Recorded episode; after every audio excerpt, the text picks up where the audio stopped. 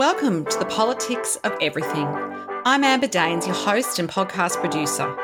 This is a half hour of power, podcast dropping every week where I unpack the politics of everything from money to motherhood, nutrition to narcissism, startups to secularism, the environment, quality, and much, much more.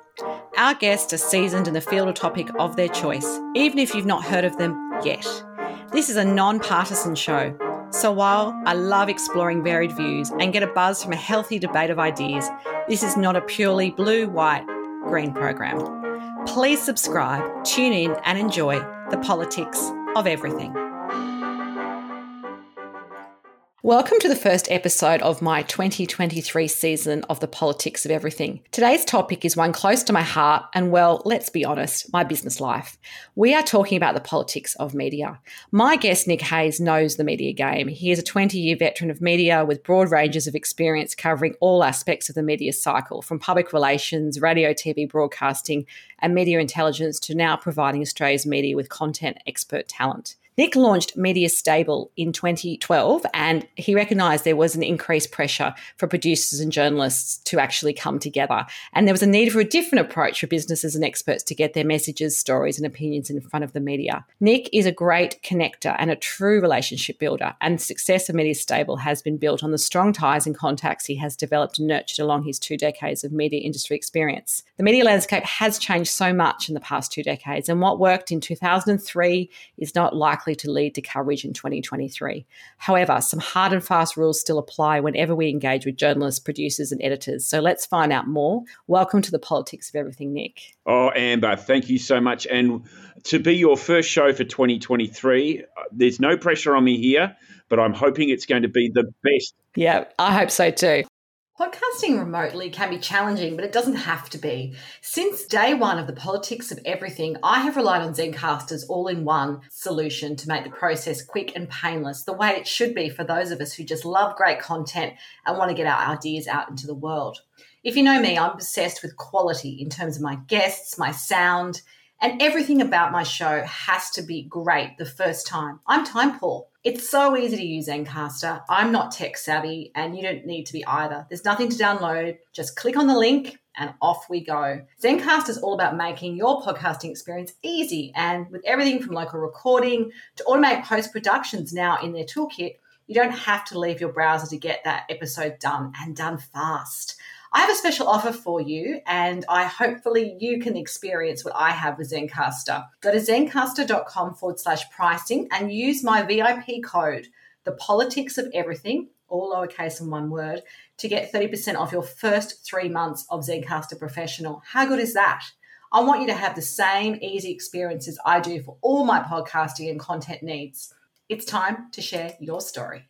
So let's go back to young Nic as a kid. Did you want to be a journo or something when you were a kid? What did you think you might do when you grew up? And kind of did you do that thing? I didn't. I had journalism, media wasn't even on the. Uh, that was not even looking out there at, at, at, any outlook for me at all. Really, I was. I wanted to be a police officer, and that was I thought was my goal. I did get there. I, I joined the police force, Victorian Police Force, in 1995. I was in squad one at the academy. But unfortunately, I only lasted 12 weeks because straight after we had just finished our exam week, uh, the whole squad went out for a few drinks, and I was a bit of a naughty boy that night. You let go. So uh, a little DUI incident, and I figured, you know what, Amber, I'm not quite right to be a police officer. If I'm yeah. doing this in the academy, then what am I likely to do when I get out? So uh, yeah, I, I gave up on that but media was was was my secondary subject as part of my bachelor of arts. It was my minor. I was doing psychology at university, and I just loved it. It was the recording, the telling of stories, the the different mediums, radio, television, and, and in and in the nineties, you know, television and radio was everything. To to us, it was just it's where you got absolutely everything, and I loved being a part of it. And what what quickly happened at university was I, I, I turned that minor into a major, and then that's what it all that's where it all started. Excellent. So, you, when you started Media Stable a decade ago now, there was obviously that gap we mentioned in the introduction that you were trying to fill. I imagine you've had to sort of keep on your toes a bit though, because nothing's static in, in business, in life, in media. How has it changed over the past decade in your experience? Oh, look, the media stable, the business that I created 10 years ago looks nothing like it does today.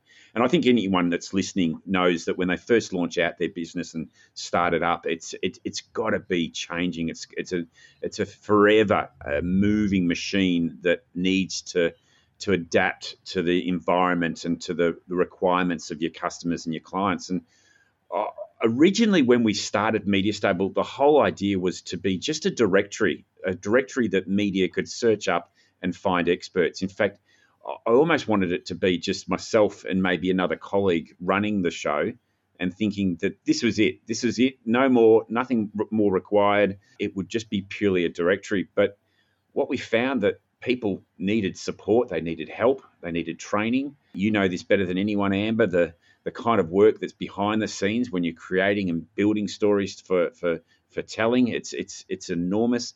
And then there was the other element that we also too needed to support the media, and the media wasn't ever going to pay for this content, but it needed help because a lot of the the producers, a lot of the journalists that were working 10, 15, 20 years ago the numbers have got smaller. The financial support has got shorter as well. So there was a lot of people that needed help and support. So the first thing that we thought with Media Stable was just going to be a pure, purely a directory, but now it's a, a sort of an all-encompassing content creator, expert support, media training, right through to the introduction of content to media right across the country and then also to a little bit of support for the aftermath after you've done the interview, amplifying those stories through your different networks. It's uh, it's a very very big machine now. It was nothing what I thought it would be from the very beginning. Well, well done to making it to 10 years. I think what the average business is between two and five before people kind of, you know, either exit or have to exit. So uh, I think that's a big achievement in itself. I guess what I'd love to know is what are some of the hardest things about that 24 7 media cycle we're in? And we're of a similar vintage, Nic. And look, in the 90s, when I was a journalist, for example, you know, I filed my story at two or three o'clock the day before. I worked for what was then Fairfax newspapers, um, now nine newspapers at the AFR. And really the next next day that story came out, but I had to, you know, go to the proofreaders, the sub editors. Then it went out to the printing press in Chullora, and that newspaper came out the next day, and it was old news in some ways. And so, you know, even though it was a bit stressful because we had harder deadlines, there was a filing deadline as a journalist, what it also meant was there was a bit of breathing space. And I suppose I see that has shifted completely. You know, if we looked at, we jumped on that, you know, Sydney Morning Herald website or Nine News this morning, you would actually see different stories now than I would have at 5 a.m. when I jumped in because the, the media cycle is always evolving and moving and breaking news is happening all the time. I'm curious to know that, you know, the audience obviously demands how that's going to be curated and executed in the future. We're also doing less screen time now than we were, say, maybe a year or two ago when we were coming out of lockdowns. And you're in WA, so you had a lot of lockdown time there. I am feeling like people have a bit of, you know, screen and content fatigue. So, what are you thinking of some of the shifts that we see as we come into that, you know, post COVID living with COVID world and the media? It's such a it, that's a really strong question. I, I think that and and it's, it's, bringing out the crystal ball as to what it's going to look like. I, I think that the hardest thing about the twenty four seven news cycle and for both the consumer is the amount of content that is out there. There is just so much news. There is so much information, and, and you know you'd almost you would go insane trying to consume it all. So I think that's one of the, the great challenges for the 24/7 news cycle is that how does a media outlet still capture the attention of its audience? And let's remember that media is just uh, serving its audience at all times, and it has been doing it from day one and it will do it till the end of days. It's trying to make sure that it is still relevant and that it's trusted and that it's the kind of news that people need, not always necessarily want. And I think that's the biggest challenge there for the 24 7 news cycle is how to keep up and how to make sure that it's still relevant to its audience. From an audience perspective, though, uh, yeah, Amber, it's really one of those things where there is just so much competition for our ears, our eyes, and to take in all of that content that it it is very much something that everyone has to take a, a conscious effort into actually working out well where will I get my sources of news? Where will I get my information from? And that 24 7 news cycle is basically telling everyone look, we will tell you as it's happening. And a little different, obviously, back to the days when you were working there, Amber, that, that one story that you'd file away and and it's locked away and done, that's job done. No, the journalists today, they are up first thing in the morning until they jump into bed, uh, monitoring and keeping an eye on what is happening around the world so that they can be and have to be a part of the 24 7 news cycle. You miss the story, you're out. You know, you no longer become valid or relevant because that is old news. That's yesterday's news. And the platforms that we've got at the moment are, are really making it a, a, very hard task for journalists. But also, too, Amber, you'll remember too, and you'll and you still have this in you, is that you also have an appetite to be a news teller, a storyteller. And and staying on top of this thing is not just necessarily work. It's it's what's inside you. It's part of who you are. The very DNA as a journalist is to want to tell the story and be the first to tell it. So that does make it quite exciting for for journalists out there and for media out there to work with it.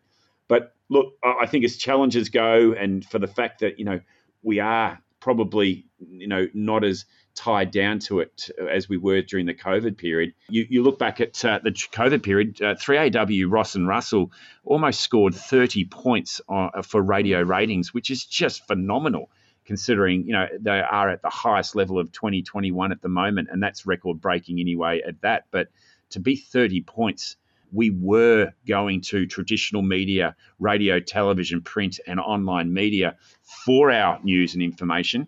And that I think is probably something there that that uh, media can feel very proud that sometimes they are competing against all of the online, the social media platforms, but we still go back to them. Uh, we still go back to the traditional media and that 24 7 news cycle to find out what's real news so that we can work out what's fake. And that's an interesting point. I think a lot of people, particularly, and I don't want to be too generational about it, but there is a bias, I suppose, that you know a younger cohort of audiences, if you like, they trust sources which we would see as unvetted, as moving into the, the, land of, you know, bloggers or influencers, which is all great and has a place. But I always try and explain to people journalism has a different standard. You working to a code of ethics. You may not agree with the story that's being told or the angle that's been taken, because there is, of course, inherent bias and, and lots of ways in which media is presented from, you know, a channel point of view. You get left wing and right wing, you know, newspapers and radio shows and all the bits in between. But at the end of the day that has been verified. That source exists. It's not just hearsay. And I think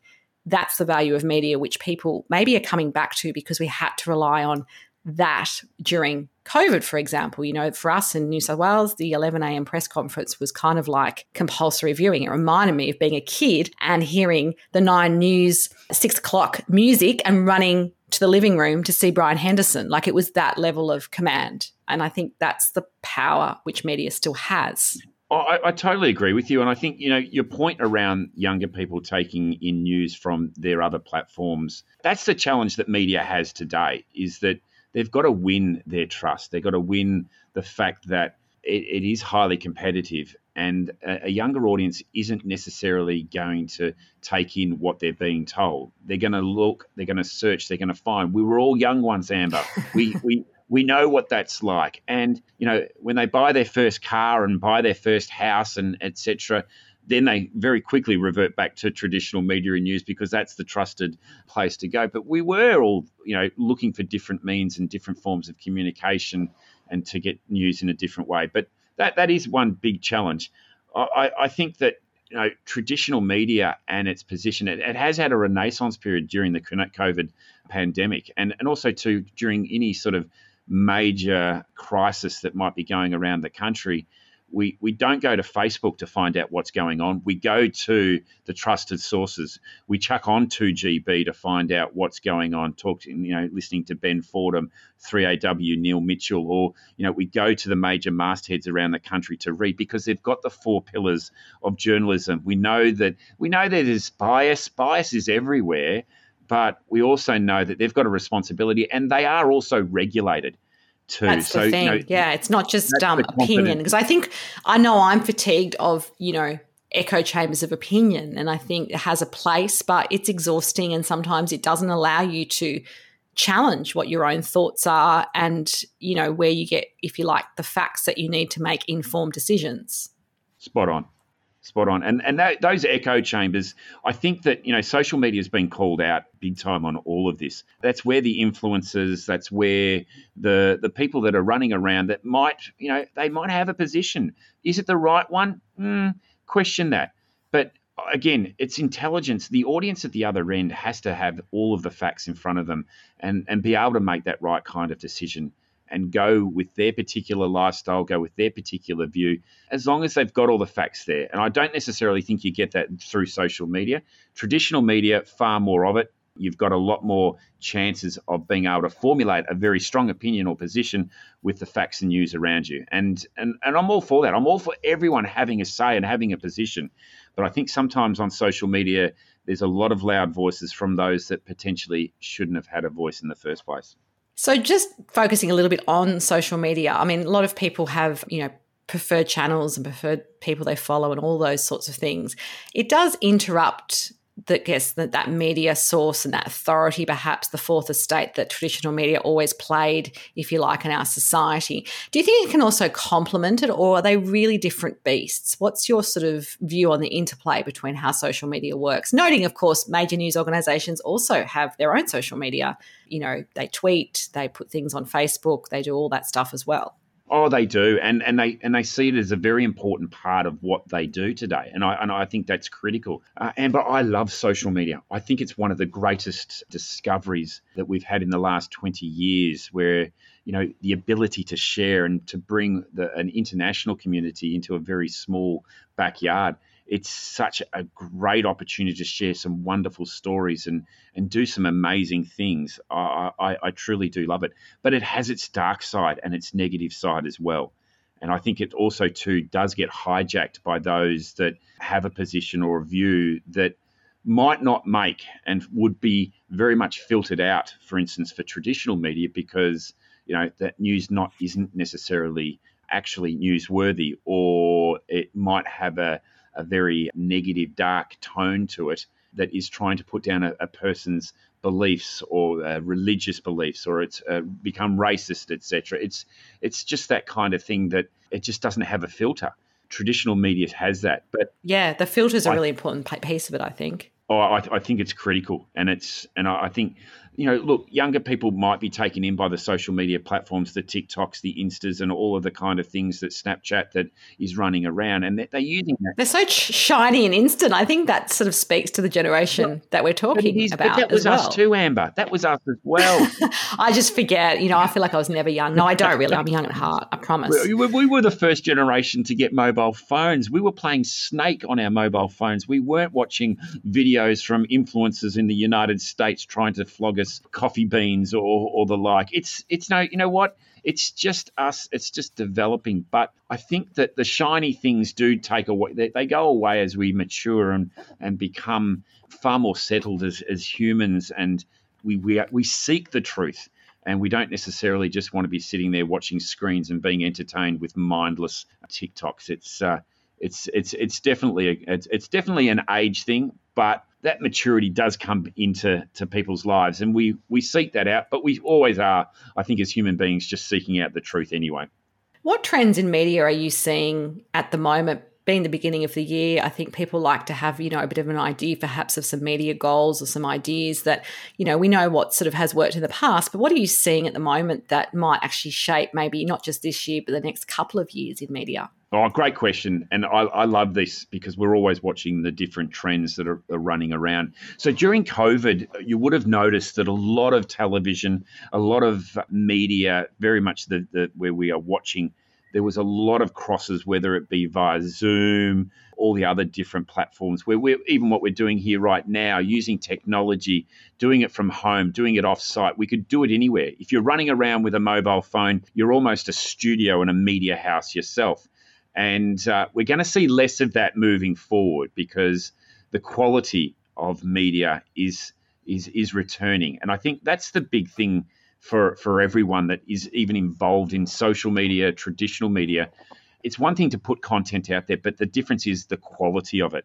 So at Meet the Media, for which you were at last year with us, uh, Amber, uh, a lot of television people were telling us, you know, that's the end of the cross via Zoom. You'll be needed to come into the studio. Thank goodness. I have to tell you, I didn't want to see anyone's um, pot plants coming out of their head, looking up their nose, or bad lighting. What?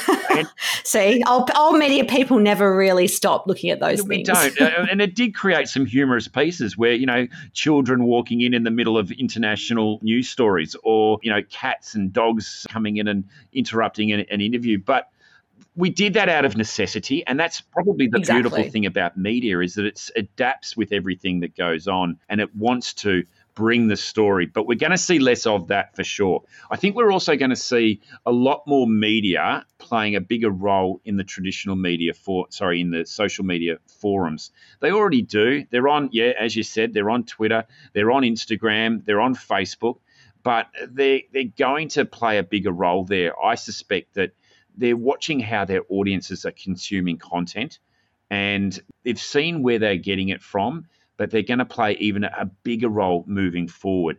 And because that's the number one thing about traditional media, they are looking to service the very audience that they have, and they'll do anything to do that. And sometimes they'll do it even to the Absolutely. detriment to their own story, but they will get there and they'll, they'll, they'll play a bigger role in social, me- social media. What's your favorite media type and why? Or is that kind of like choosing favorite children? You can't really do it. Uh, well, look, I've got two children. I do have a favorite, Amber, but uh, I won't say it on the podcast. No, I love. It's whichever one sleeps in the most. I've decided.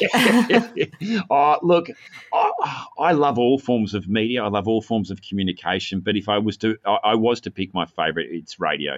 I think. Well, perfect for today. Oh, it is, and you know we we have the absolute pleasure of being in the ears of your listeners today and I don't take that for granted. I think the fact that you're telling a story, you're walking them through uh, through just the form of audio, and to be able to listen in and and find out and and get a sense around that, I, I just think that's the, one of the most powerful tools. The fact that you can do it whether you're going for a run, for all those people going for a run right now, well done you. But if you're uh, you know going into going into work, you're driving home from work, or you're going out to get the shopping and you're listening to this podcast, you can do it while you're doing other things. And that's the beauty of it. And look, I think talkback radio, particularly, is the very first form of social media. It, it's where You're conversations right. yep. and opinions and position are sort of belted out there. And I think it's very entertaining, it's very informative, and incredibly powerful. Do you advise people to measure their kind of return on investment when it comes to media? I mean, back in the old days, in when I worked in PR agencies, you know, you'd have your advertising equivalent, which doesn't really mean much these days in a in a very disrupted media advertising landscape. What do you say to people? Is it about your downloads? Is it about your eyeballs? Is it about converting that into business success. And I'm going to give you the example where you've got, I've had clients who they have got so many followers on a particular platform of social media and they've not made one sale. Yeah. And it's like, what is that? Like, what a waste of your time. You know, they, oh, but it takes time. It's like, but how much money and effort and time are you putting into creating this content? What's your measure for media success? So eh, there is no exact measure. So anyone that's trying to say that there's this is what you should be measuring against, it's all very subjective. Everyone's going to have different goals and different aims. My big thing, my big one is, and I think the greatest reward you get from engaging the media and being a media asset, an expert, a commentator, is when you do walk into a room, someone you've never met, you they seek you out, or they come to you and say, I loved your position in the Sydney Morning Herald. I love what you wrote about this topic. I loved what you had to say on 2GB or on on 5AA or, or 6PR. That is the greatest compliment I think you can get because what you have actually created there is trust. You have created a position there as, a, as an authority, and you have someone that is commenting on your words, not on someone else's. So I think that's the first for me is the first sign of success, the first measurement that you can say that you've you've you've given a bit of ROI there.